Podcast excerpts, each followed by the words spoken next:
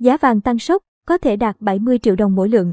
Trên thị trường thế giới, giá vàng tăng trở lại trong phiên giao dịch sáng nay sau khi giảm 1,1% vào phiên trước. Giá vàng trong nước vượt ngưỡng 67 triệu đồng mỗi lượng.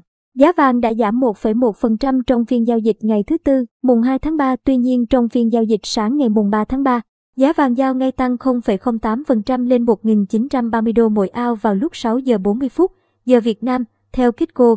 Giá vàng giao tháng 4 cũng tăng 0,08% lên 1.932,3 USD. Giá vàng thế giới rạng sáng mùng 3 tháng 3, giờ Việt Nam, niêm yết tại Kitco là 1.929,4 đô mỗi ao, tương đương khoảng 53,4 triệu đồng mỗi lượng. Nhà phân tích Daniel Brajiman của Commerbank lưu ý rằng giá vàng có thể tăng bất chấp việc Mỹ tăng lãi suất vào tháng 3, vì mọi thứ phụ thuộc vào diễn biến của xung đột Nga-Ukraine.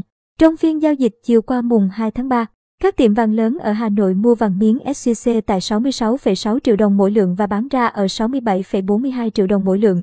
Tại thành phố Hồ Chí Minh, giá thu mua tương đương Hà Nội nhưng chiều bán ra là 67,4 triệu đồng mỗi lượng.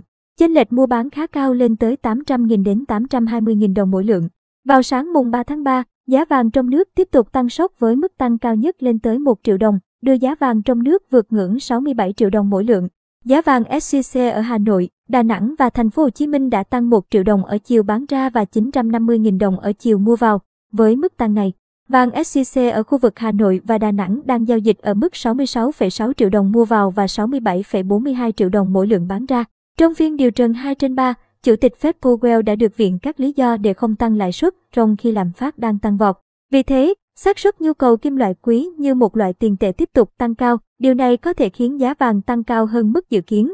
Một chuyên gia nhận định nếu chiến sự ở Ukraine không hạ nhiệt, giá vàng trong nước có thể tiến sát mốc 70 triệu đồng mỗi lượng khi giá vàng thế giới vượt ngưỡng 2.000 đô mỗi ao.